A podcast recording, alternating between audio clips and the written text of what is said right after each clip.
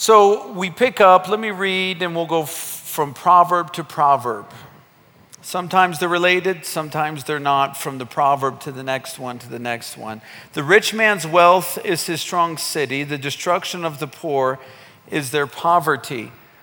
Um, so uh, it had been encouraging us up to this point to uh, work hard, and we've covered that last time. The proverb uh, verse 16 the labor of the righteous leads to life the wages of the wicked to sin so there is a sense in which we talked about physical work, but it is transitioning here that righteousness is life, wickedness is death. That's why in the book of Romans, for the wages of sin is death, but the gift of God is everlasting life through Jesus Christ our Lord. This isn't just some spiritual reality, this is a physical reality.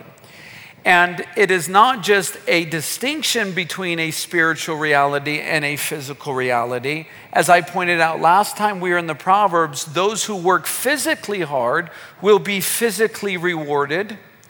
Those who work spiritually hard will be spiritually rewarded. Not that you can work hard enough for salvation, but also the intermingling of the two is inevitable and always will be there. That is, when they sinned against God in the Garden of Eden, it immediately sent shock waves, if you will, through the body, causing it to die, and the decaying process would happen physically.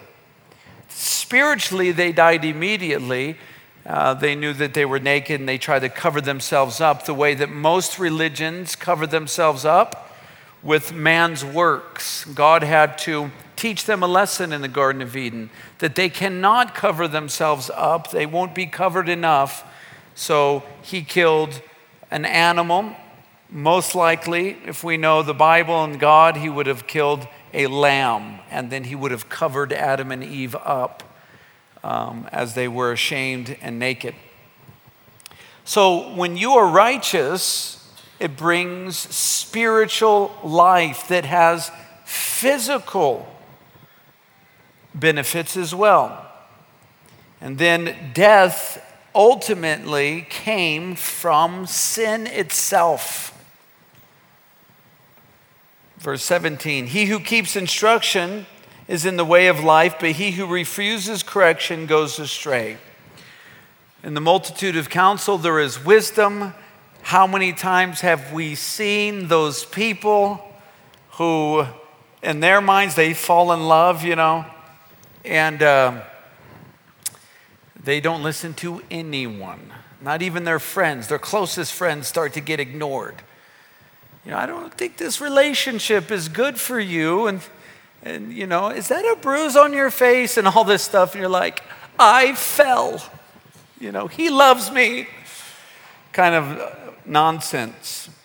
Um, and even some of the songs that we loved growing up in America, you probably never heard this song. A lot of our the music doesn't come over. I don't know why Bob Marley did, but um, the one that she's in love with a boy. She's in love with a boy, and even if she has to run away, not, did you guys hear that? She's gonna marry that boy one day.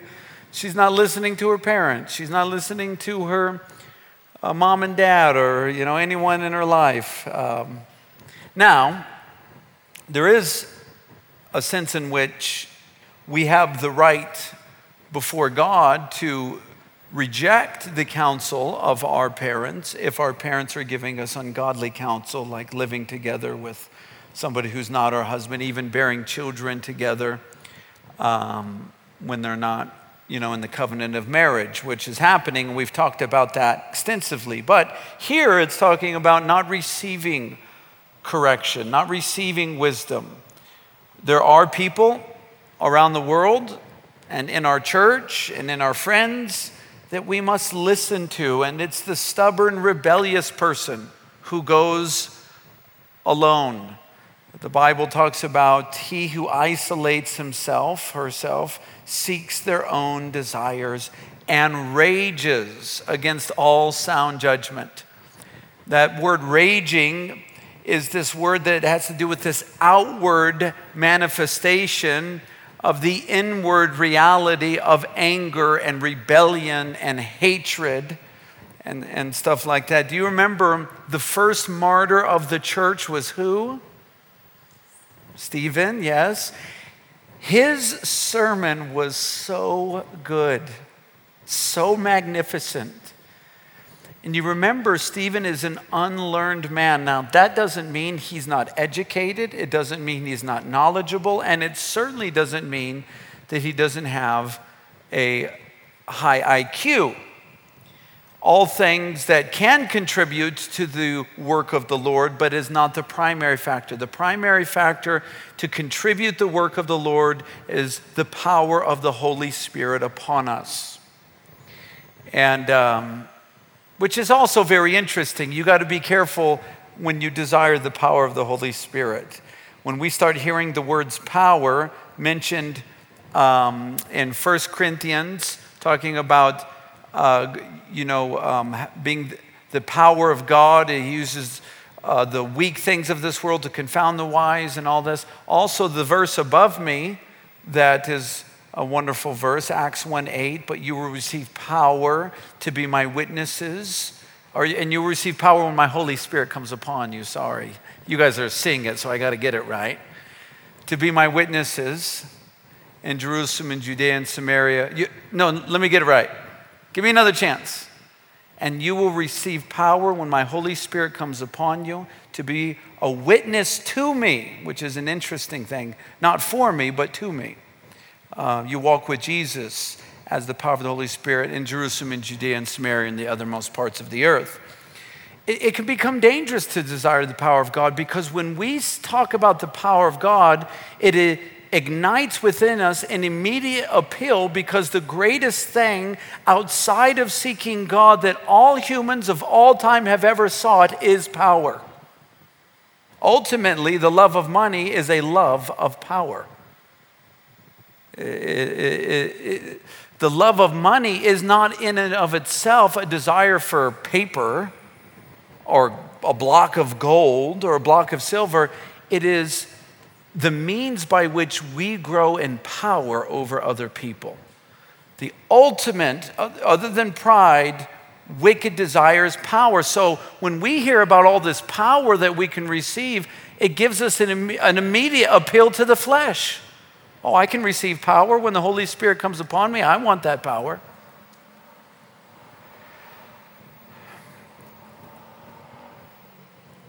It's like um, when that uh, gentleman was watching Paul heal people in the name of Jesus Christ.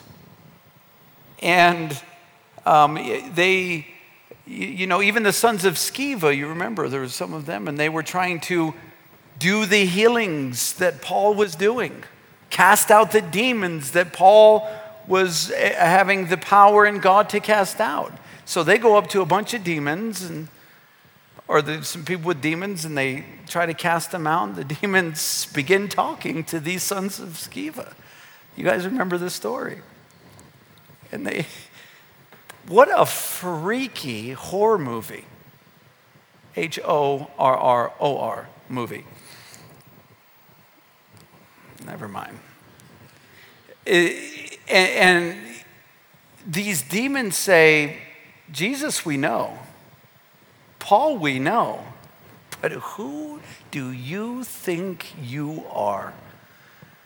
Now, in other words, they desired the power of God for themselves, for personal selfish ambition, not for the glory of God. God's not going to pour out his spirit upon people who want the glory for themselves.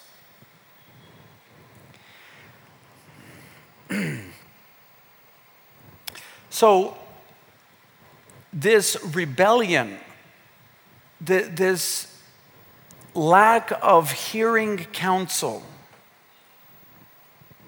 it's dangerous. It will destroy your life. Get people around you that will speak truth and uh, speak wisdom, who've gone through it, if all of your counsel is coming from all of your 18 year old friends, that is not a good sign and it won't produce good results, even if they are following God. You need to get wise counsel for your decisions. Um, don't refuse correction, it'll cause you to go astray. Verse 18 Whoever hides hatred has, a li- has lying lips, and whoever spreads slander is a fool. Let me repeat that. This is a big one. Whoever hides hatred has lying lips, and whoever spreads slander is a fool. Hatred is an interesting thing.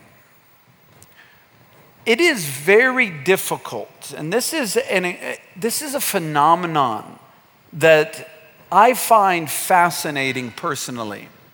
And I'm going to explain to, to, to, you what it is. The Bible supports this phenomenon, and it's from the scriptures that has caused me to be fascinated with, and that is we have an, an incredible lack of ability to discern who we are. We are blinded, we are deceived. Uh, the Bible uses all, kind of, all kinds of synonymous terms. We grope in the dark, we walk in darkness, um, deceived, blinded. All these terms to describe our inability not to see things clearly. And it's all through the scripture. Don't you find it interesting when you read the most, the, the most awesome sermon ever preached, and that is the Sermon on the Mount, and he starts with the beatitude of blessed are the poor in spirit, for theirs is the kingdom of God. And you sit there and you, you know what my first question after a while of studying that is everybody's poor in spirit. This is the natural state of every single human being who has been born since Adam. So, why does it give a verse as if there are those who are not poor in spirit? Why does it say such things? Blessed are the poor in spirit. If you were to just read that and not understand the rest of the Bible and not understand the rest of the context of the Sermon on the Mount, you might suspect that it's saying there are some who are, and blessed are those who are poor in spirit, and then there are some who are not, and blessed are those who are, are and cursed are those who are not poor in spirit. Um, and, and the distinction between the two gives us understanding about who some categories of humans are and other categories of humans that are not. That's not what it's doing at all. The idea is not that it changes the reality of who every single human being is, it changes the blessedness of those who recognize the condition of humanity, including their individual selves. It's very interesting to me. It's fascinating. It's fascinating, you know. Jordan Peterson, sorry. That's, it, uh, I was going to, never mind. I'm finding myself stopping to say the things that I'm thinking more the older I get. I almost just said a British cuss word. You guys know the word bloody is a British cuss word. He says it all the time, but he's Canadian, so he can. But it is fascinating. I just thought, because he always uses that word, think about even more of the fascinating reality of the Pharisees coming. These people are wicked. These guys for hundreds of years have destroyed people's lives through the religion of Judaism. Rather than receiving the Ten Commandments as the revelation of holiness in God's nature, yes, trying to fulfill it, but ultimately always coming up short, they created an entire religion through pride and selfish ambition, the exaltation of mankind and the evolution of mankind that they could ascend to be holy enough to obey the Ten Commandments. And they put that kind of burden on all of their people. And it's easy, can creep into churches really easy as well, even good churches. We've got to be careful that we draw lines between our ability to obey God in the flesh and then walking in the power of the Holy Spirit, not fulfilling the desires of the flesh. Very, very blurred lines there if you don't understand what, they, the, what the distinction is. And I got a point when it coming back to this verse, but it's going to take longer. But you remember they, those wicked men, hundreds of years of abuse, in fact, over a millennia of abuse, a couple thousand years of abuse, oppression, religious tyranny, and they are self righteous men. And they come to Jesus Christ, hanging out with publicans, tax collectors, and sinners, and they say, Why do you hang out with publicans, tax collectors, and sinners? And you want, if you kind of jump, throw yourself into the narrative, the storyline, you want him to say, Who do you think you are? You are as wicked as they are. You're a publican, tax collector, and sinner at heart. But he doesn't do that, does he? He said, I didn't come for the righteous, but I came for the unrighteous. The sick need a physician, not the well. And you sit there and you read something like that, and you're like, wow, why does he say that?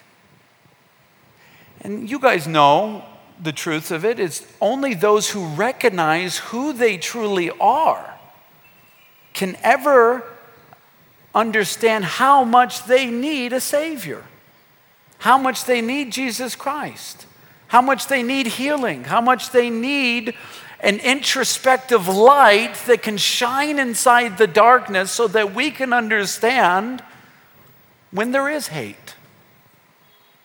Because the reason I bring all that up, whoever hides hatred has lying lips. As I was meditating upon this verse today, I am of the opinion that most people who hate don't know they're hating. That's why they have lying lips. If you go up to somebody and say they have hatred, that is something very difficult for people to admit to, not because they're conscious of it and are lying about it, it's because they're not conscious of the hatred they have in their heart because they can't imagine themselves hating because it is such a wicked sin. So if you go up to somebody who's hating and you say, Do you have hate in your heart? I would guarantee you 999 people out of 1,000 will say no. But what is the manifestation of hate? What is the manifestation of resentment and bitterness? Well, one of the manifestations is given to us here. And whoever spreads slander is a fool. If you are a gossip and a slander, is an indication of a very bitter soul and heart. Very interesting. My whole life, I did, didn't realize I had hate until I realized how much I slandered people. Because the opposite of hate is love.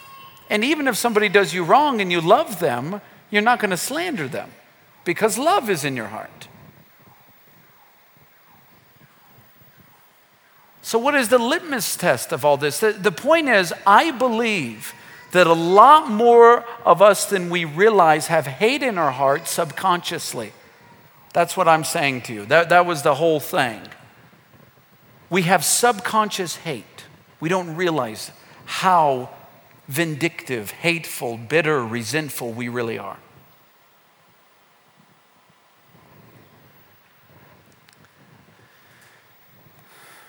And the reason for that, we are very bad at judging who we are.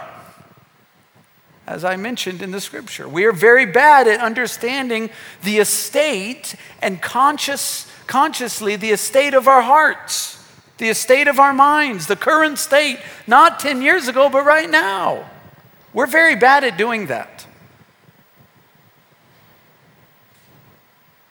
That's why the Bible always talks about sanctification, sanctification, sanctification. Now, don't worry. Don't sit there and be like, oh, he's right. oh my gosh, I have subconscious hate. You know, don't calm down. It's, it's all right. God's forgiving. Take it easy on yourself. I, I find people who truly love God deeply are always worried about their lack of love for God. How do we, what, what makes lying lips? It's because on the outward, we may treat people okay in front of them, but we become liars because we really dislike or we hate or we have bitterness, we have resentment.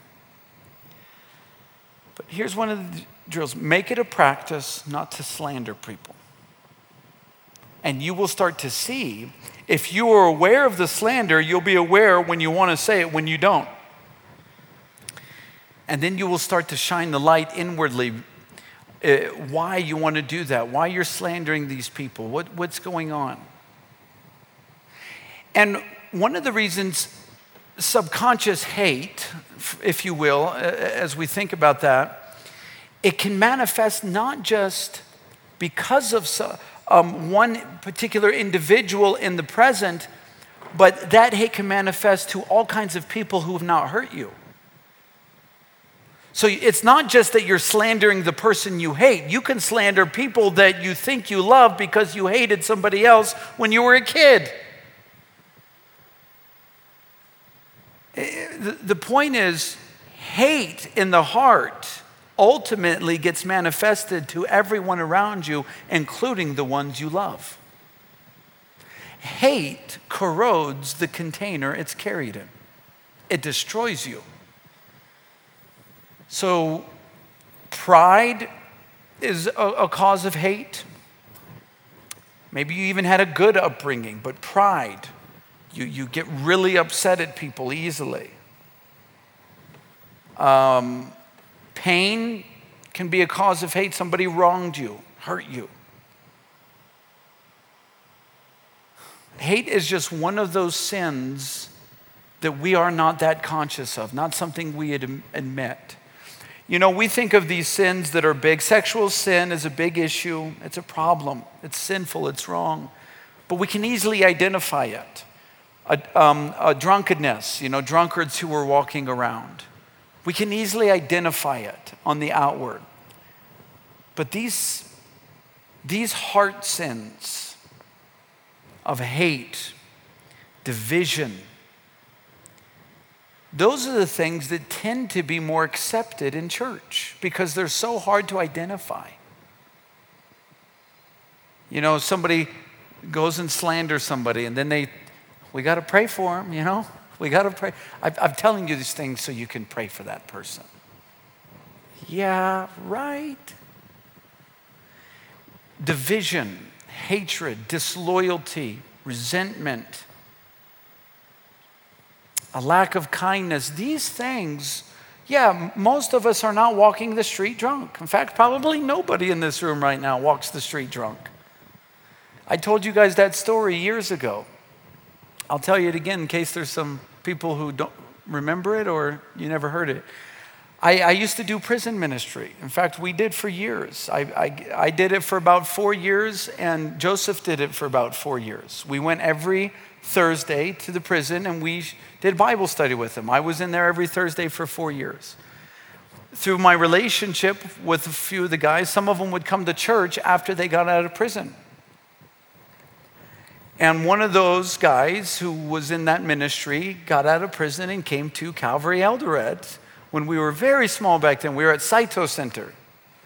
You guys know Saito Center, that circle glass? That's where our church was for about a year. It was the smallest little things, not even size of this stage. And we, we used to do these movie nights on Friday. We'd get together, we'd drink soda, we'd eat popcorn, we'd watch a movie, we'd do a little uh, fellowship time. And well, that guy who had gotten out of prison, he was in prison for four years for a heinous crime. He was always serving at the church. Well, somebody came and they were a little drunk. They had been drinking, one of the members of our church. And I was already aware. I'm used to that stuff, man. I grew up with that. I'm not going to kick the guy out. It's like, well, at least he came for the, let's, let's be friends to him. And well, that guy who got out of prison, he pulled me into the little children's ministry room. He says, he's drunk. Can you believe it? He's drunk. We got to kick him out. We got to kick him out. And, and I said, I would rather be drunk with the drunk guy than talking to you about the drunk guy. That's what I told him. That was probably not the best thing to say, but that's how I felt at the time. And we're talking, I said, You just got out of prison. What's the problem? You know, you, you're wicked too. Just let's have grace. My point is this why do we look at these sins as, okay, that's a sin, but we will carry around division, resentment, anger, bitterness, hatred, and we tolerate that in the church? We have got to get over it. And it is not a feeling, it is a manifestation of action that would show the opposite of what we feel so that we can demonstrate the love of Jesus Christ. So if you are struggling with hate, whether it's directed to an individual or you just hate because you're prideful or you've gone through pain in your life,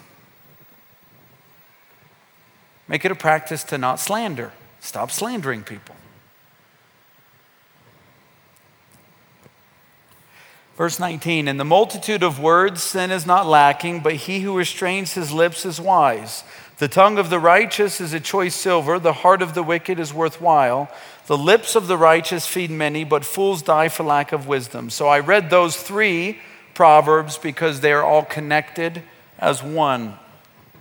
It says, In the multitude of words, sin is not lacking, but he who restrains his lips is wise. This is not a prohibition against loquacious people.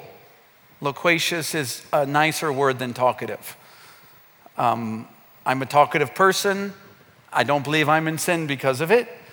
Um, and I had to look up in the dictionary a nicer word because talkative always seemed like an insult when people told me that growing up. So I found a word that sounds sophisticated loquacious. It means talkative. This isn't a prohibition against talkative people or talkativeness. This is simply saying those who do talk a lot are more likely to sin with their words in a general sense because most people cannot talk a lot without sinning. But it is not saying that there are those who can't talk a lot without sinning because right after that, it mentions that the tongue of the righteous is choice silver. The heart of the wicked is worth little. So the idea is there is a talkative person who has righteousness with their words, and there are talkative people who have unrighteousness in the words. And in general, the general sense is most people today who talk a lot don't have a lot to say. And even go back, going back that verse to hatred and slander, you guys know the, the, the, the, the term loose lips sink ships, right? You've heard that? Oh, cool. Loose lips sink ships. It's true. It's a, you know, not big lips sink ships. We'd be in pro- we'd have problems in Africa. Loose lips sink ships. Was that too much? I, wait a minute, wait a minute. I can say that because I have big lips. Mine are as big as yours. In fact, to, to, to make you understand how justified I am in saying that, I was made fun of growing up because of my big lips. My nickname at home was Liver Lips. And then my mom, because she's a joker, said when Josh was born, his lips were the same size they are today. He just grew into them. And then she told people, even when I was grown, she says, I never had to get a babysitter for Josh. And they said, Why? Because if you got his lips wet, you could stick him to the window and he'd still be there after he got back. So I know the pain, but big lips are beautiful, right? That was a free sermon. Let's get back to the Word of God. Loose lips sink ships. The idea is those who are filled with foolishness as they talk, and the more they talk, will be in sin. Those who are filled with wisdom as they talk, and the more they talk, is there, it's choice silver. It, it, it's valuable. So don't think this is a prohibition against talking. And, and there's confusion there. let, let me put it this way to, to bring it to modern culture. You should, some of the statistics of how education or our minds are progressing in the age of technology are completely staggering. For example, and people have proven this, and there's all kinds of articles and research done to prove this. A 16 year old in the mid 1800s um, in uh, most countries around the world, and there are, uh, there are isolated countries who did the statistics based on research of their own countries, so this may not be speaking for every country. But, anyways, an 18 year old in the 1600s, 1700s, 1800s, and you can go back um, every decade since Christ, excuse me, every century since Christ, are more likely on a large percentile to have a more sophisticated conversation than an 18 year old today in every country on the planet. And there's a lot of research done on these type stuff. Interesting research. People can't talk nowadays. Technology has ruined our minds. Most people don't read. The type of um, um, that, or the type of, excuse me, um, what's that chemical released in the brain when something exciting happens? Dopamine, Dopamine thank you. Dopamines are released when you see a snippet of an Instagram post if it was positive about you, especially views and all these dopamines. We're, we're addicted to dopamines. There's too much going around. But it is arbitrary, unsophisticated information we're receiving. Let me put it this way if you were to read one Christian book a month, you would have you, you would be at a higher level than over 90% uh, of people around the world. You'll be more qualified to have a conversation. That's how much young people do not read nowadays. And not just young people, in fact, most people, they don't read. And I'm not talking about you have to read your textbook at university, I'm talking about extracurricular reading. Guys, you're not going to have anything to contribute to the world if you don't read. Readers are leaders. You know that, right? Readers are leaders. And it's amazing. If you could just sit there, and of course, the Bible has to be the number one book you're reading. If you, you're not reading your Bible, you have nothing good to talk about, really. But go beyond that. I mean, read about philosophy history. When I get around people who know theology or philosophy or history or apologetics or geography, I'm not, geography is not the best for me, but the others, aren't those conversations so stimulating? Guys, don't you think it would help you get a wife if you could talk a little better about other things? Ladies, right? It's, he comes up, he's like, what's up, what's up, what's up? That's not going to do it for a sophisticated lady. It's not going to do it. You, you, you, you, sit there and say, hey, what did you, what do you think? The, go up and ask somebody, say, what do you think the number one um, ideolo- uh, uh, ideology that caused World War II or caused the Germans to want to kill the Jews? Ask somebody that question. They're not. An 18 year old today in Eldoret can be like, What? What are you talking about? Go, go up and go up and, and ask somebody, say, what do you think of Francis Schaeffer's presuppositional work? What are you talking about? What do you think the number one form of discipleship is in the world. And what does the Bible teach that it is? I mean, guys, people can't talk nowadays. They can't talk. Go ask Jonathan Edwards those questions. I mean, he was before World War II, but you know, the other questions. Man, guys, he wrote 10,000 pages on the subject. Read them, you'll learn something. If you've not read, I mean, have you, have you thought, have you, have you thought about whether Dietrich Bonhoeffer was right in trying to kill Adolf Hitler as a theologian and a pastor? There is debate surrounding this by hundreds of people. Where do you stand on the issue? I would have been right there trying to kill Adolf Hitler with him, to be honest. But read about it. Have you read The Cost of Discipleship? Where you get that glorious quote from Dietrich Bonhoeffer that says, Salvation is for free, discipleship will cost you everything. Understand that it is not a prohibition against talking. It's that most people can't talk because they are not filled with knowledge and wisdom.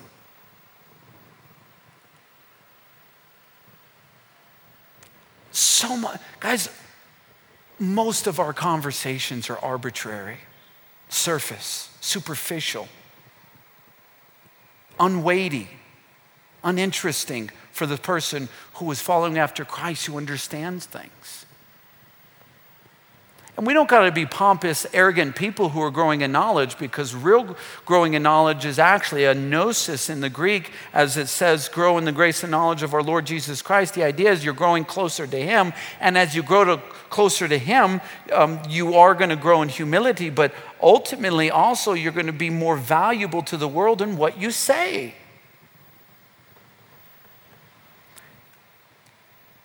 If you are not a reader, I implore you become one from this day forward and forevermore. In fact, let's just let's write down our vows that we are going to read for the rest of our life, like wedding vows. I will read, I will read. No, I won't make you do that. Because when I used to read this as a, a talkative young lad growing up, I used to, people used to quote this stuff to me. It's like, don't you know the Bible says, and back then I probably was saying stupid things. But man, I've, I listened to three hours of, of a lecture today talking about the Nephilim. Have you guys studied about the Nephilim? transhumanism. It's fascinating. And the guy who was talking, he's one of the most talkative guys I've ever known. He talks so fast you can barely, uh, he can barely get the word out without hyperventilating. Chuck Missler. Very interesting stuff. I'm glad that guy talks because of how much he knows. I am glad he talks because of how much he knows. There are a lot of people I'm not glad they talk a lot because they don't know a lot. So that's the principle, okay? If you know a lot and, and what you know a lot about is truth, talk. If you don't know a lot and you talk a lot, it would just, you would look smarter if you didn't talk at all. That, that's wisdom. It's like, okay, if, if you're that person today, is like, I'm prepared never to read because I don't like it, at least promise you ain't going to talk a lot anymore. that's, that's actually fair. That's fair. I think.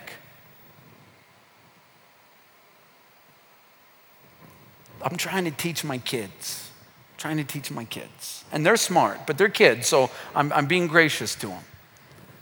But I'm like, hey, we got to have some more sophisticated conversation than 1,800 questions about what we're doing today. And I'm probably at times impatient. I get it. It's not Layla, it's my other kids. I wouldn't talk about one of my kids while they're in the room. But it's like, hey, uh, and, and something I have perceived is they just want to talk to dad sometimes. They don't know how to do it. So they're like, hey, what time we're leaving? They don't even necessarily care. They just rather have a conversation. So I'm like, all right. Not one more logistical question for the century, please. I don't want to hear about it. But, but what did you learn in Sunday school? Let's have a serious conversation. And guys, I submit to you that for a godly woman, she is looking more, uh, and because women are this way, because in some ways they're smarter than us, and they don't care about how much you, how good you look. They do, but they don't care as great as they care about do you love the Lord and are you interesting?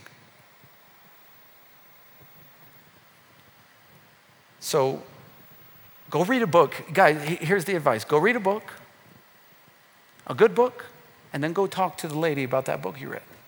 But don't be preaching at her. Ask her questions about the things she's interested in too. Did I spend enough time on this? The heart of the wicked is worth little.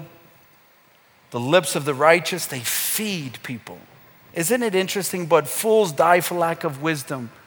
That's what I'm talking about. Isn't it interesting that the Bible associates food as more than just the physical food that, we're, that we think about when it mentions food?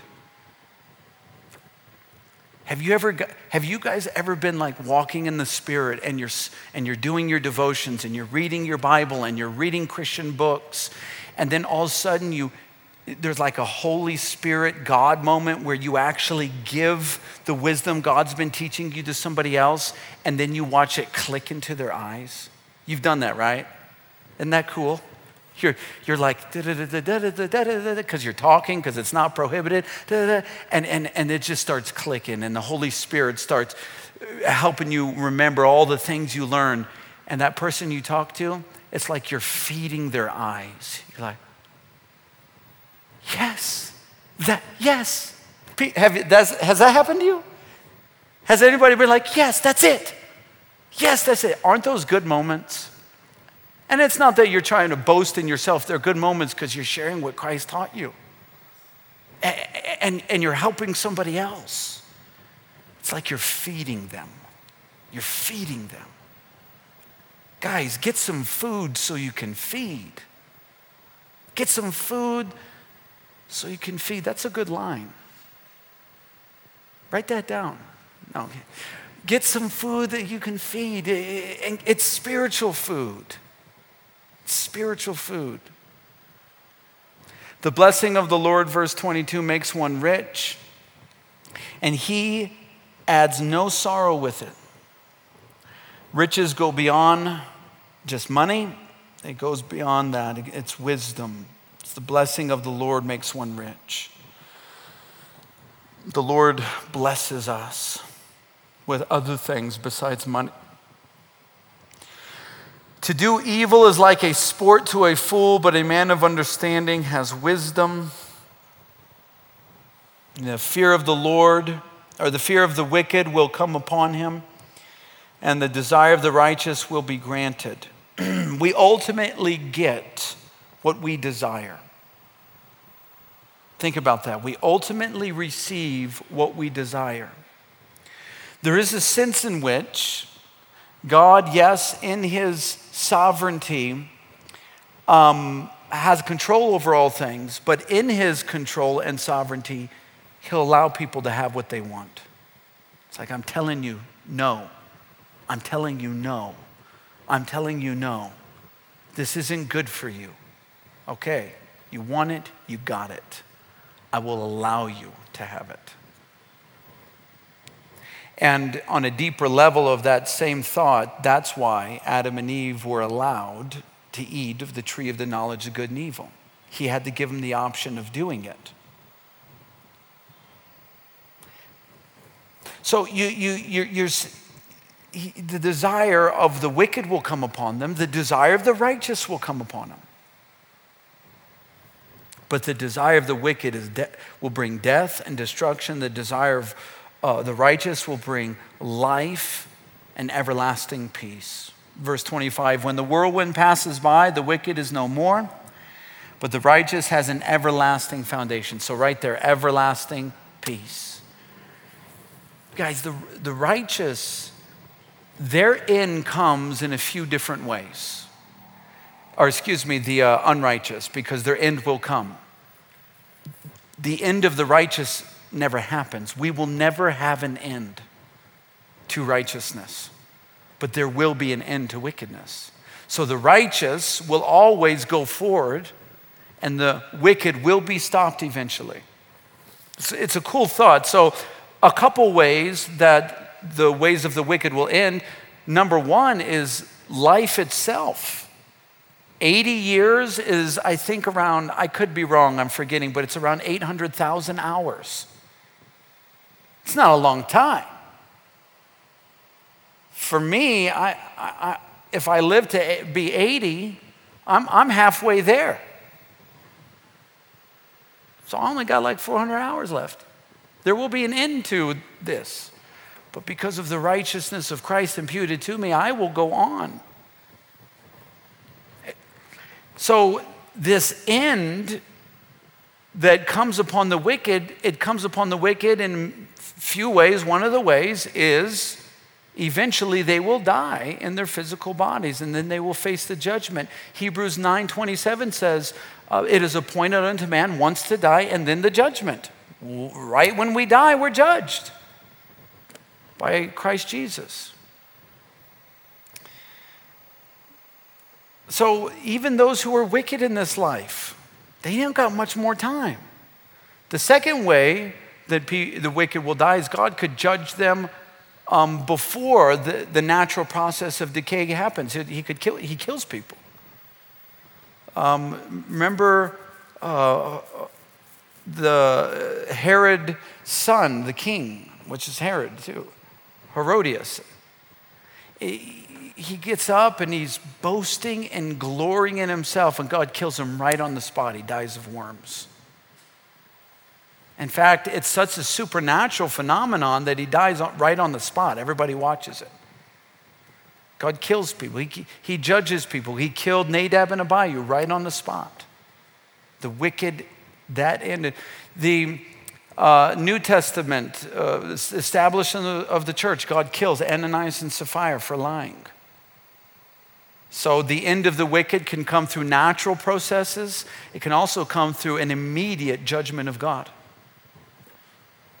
Another way, I'll give you a third way, is when the end of the world happens. It's, God will clean wickedness completely, and He will destroy this earth that is associated with wickedness, and He will give us a new earth. But the way of the wicked is going to end one way or the other, and it ends in many ways. Take hope, uh, take, take some assurances in that because I can get so upset with things that are going on in the world, and I know you do too. You who are in the medical, medical field, and we all of us Christians should be upset about this, but you in the medical field who are closer to it firsthand, aren't you upset over abortion? What goes on with the murder of babies? Oh, it makes me so angry. It makes me so upset to think that these innocent lives are being mutilated. I can't tell you how upset I get about governments. I can get really upset. The Kenyan government. I love Kenya. I love Kenyans. I, lo- I love this nation. I love the beauty of it. I love uh, of the, uh, the, the land. I love the Kenyan people. And then we hear about one right after another more money stolen. I'm getting tired of these guys stealing money. Aren't you? And then I'm an American exceptionalist. I love America. And, and, and, guys, I love Kenya as much as I love America, so don't get this next one. But America has been the greatest nation that's ever existed. Os Guinness, the great British theologian and sociologist, calls it the American experiment. No nation on earth ever gave power to its people. Never. It was, and, and now we don't have it anymore. So that sucks, but I've been so upset by it. These open elections that are completely transparent and free in 24 hours, and it ended. And, and, I saw that I no longer mattered in my own country. My vote doesn't count anymore. It made me so angry. And I, I can start relating with you guys where the power completely is, it's just the governments now. And now we're closer because of it, because it's like a Kenyan nation in America. And, and I'm thinking, these people, when are they going to stop? And then you think, okay, an indictment is coming. I am over believing that some of these people are going to get put in jail. But I know through the scripture that w- their days are numbered. And one day their wicked reigns will end. And I'm happy about it I want them to get born again, but I'm, I'm glad that God is going to bring an end to it. As vinegar to the teeth and smoke to the eyes, so is the lazy man to those who send him. they taste bad and they look bad. That's don't you love the Bible? You know, you take some vinegar. Now you can cook with vinegar and make it taste good, right, ladies? And, and nobody does that better than you Kenyan women. I, I fell in love with vinegar when I moved to Kenya. Some of those, uh, is it called kachumbari? Vinegar's in that, right? So good. But if you just take the plain vinegar and do this, it's, it's gross. Or you get smoke in your eyes, you're like, oh no. When lazy people come around, it's like that. It's like, ah. ah. And you guys, some of you who work in the workforce, when that lazy person shows up to work, you're like, ah, oh, I'm going to have to work for them. They're not pleasant. Don't be that person. When you walk in a room, people should be blessed, pleased. The fear of the Lord prolongs days, but the years of the wicked will be shortened. We've talked about that before. That's a big subject, but we've talked about it. Let me just finish this chapter. The hope of the righteous will be gladness, but the expectation of the wicked will perish. Once again, uh, the wicked, their days are numbered. The way of the Lord is strength for the upright. But destruction will come to the workers of iniquity. Once again, iniquity, wickedness, it will come to an end. Destruction will be their end. The righteous will never be removed, but the wicked will not inhabit the earth. You know, I think about the righteous will never be removed. We see some of we see glimpses of this on earth. Let me finish the, and then I'll end with what I was just going to say. The mouth of the righteous brings forth wisdom, but the perverse tongue will be cut out. I can't wait till perverse tongues no longer can talk. God will remove them. The lips of the righteous know what is acceptable, but the mouth of the wicked what is perverse. So, this idea, the righteous will never be removed. You know, you think about even our church's testimony when TMT moved in. And many of you weren't here when TMT moved here. You were over there, and then you came over here later. Guys, when they first came here, these Thursday night Bible studies were miserable the last 20, 30 minutes. Some of you remember. Eric, you remember that? They're interrupting the word of God. They start, we'd have to send Franco over or somebody over, but turn it down. Sometimes they turn it even up higher because they were, you know, and I think about these guys, I was so angry with them. Oh man, I would get so mad. I would joke around about burning it down from the pulpit. And guys, it was half joking. I wanted to burn them down. I had fantasies about painting my skin black because, and, and in the middle of the night coming to TMT and firebombing that sucker. I really did. I had fantasies about going over to that DJ and actually hurting him. It, they, they, made me so mad. But I, I, know, in, I know in Romans uh, 12 it says, Vengeance belongs to the Lord. it doesn't belong to me, so I had to rest in that. They're shut down. They've been removed. They couldn't even pay their rent, and they're in court with the owner of, and the, the owner of this land is the owner of both lands. This one acre is one plot. They had half and we had half. And that owner called me a couple weeks ago and he says, Hey, do you want to take that extra land? I'm in court with TMT and they're no longer welcome. I'm thinking the, the, the wicked will be removed and the righteous will stand. Isn't that cool? He wants us to take the land. He should have, he should have given us that land before because now we got other land.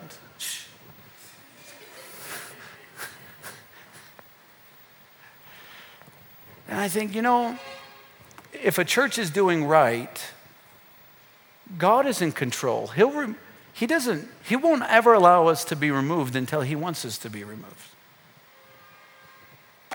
And he wanted them to be removed and not us. And I'm thankful for that. All right, take this wisdom from the scriptures and apply it to your life. Lord, thank you for your word. Thank you for every single person who's come out to receive it tonight. I pray you bless them for it, Lord. Pour your spirit out upon all of us. We love you. We're grateful. Lord, please forgive me for, for my heart's wickedness at times, wanting to burn stuff. And I, but I do thank you, Lord, for your forgiveness. I thank you for your grace. I thank you for your word tonight. Such a big subject on so many different subjects. So it's only a work of your spirit that can really cause us to take all that has been said from your word and apply it. And I pray you would give each one of us that supernatural strength that we need in, the, in this world. And I pray this in Jesus' name. Amen. God bless you guys.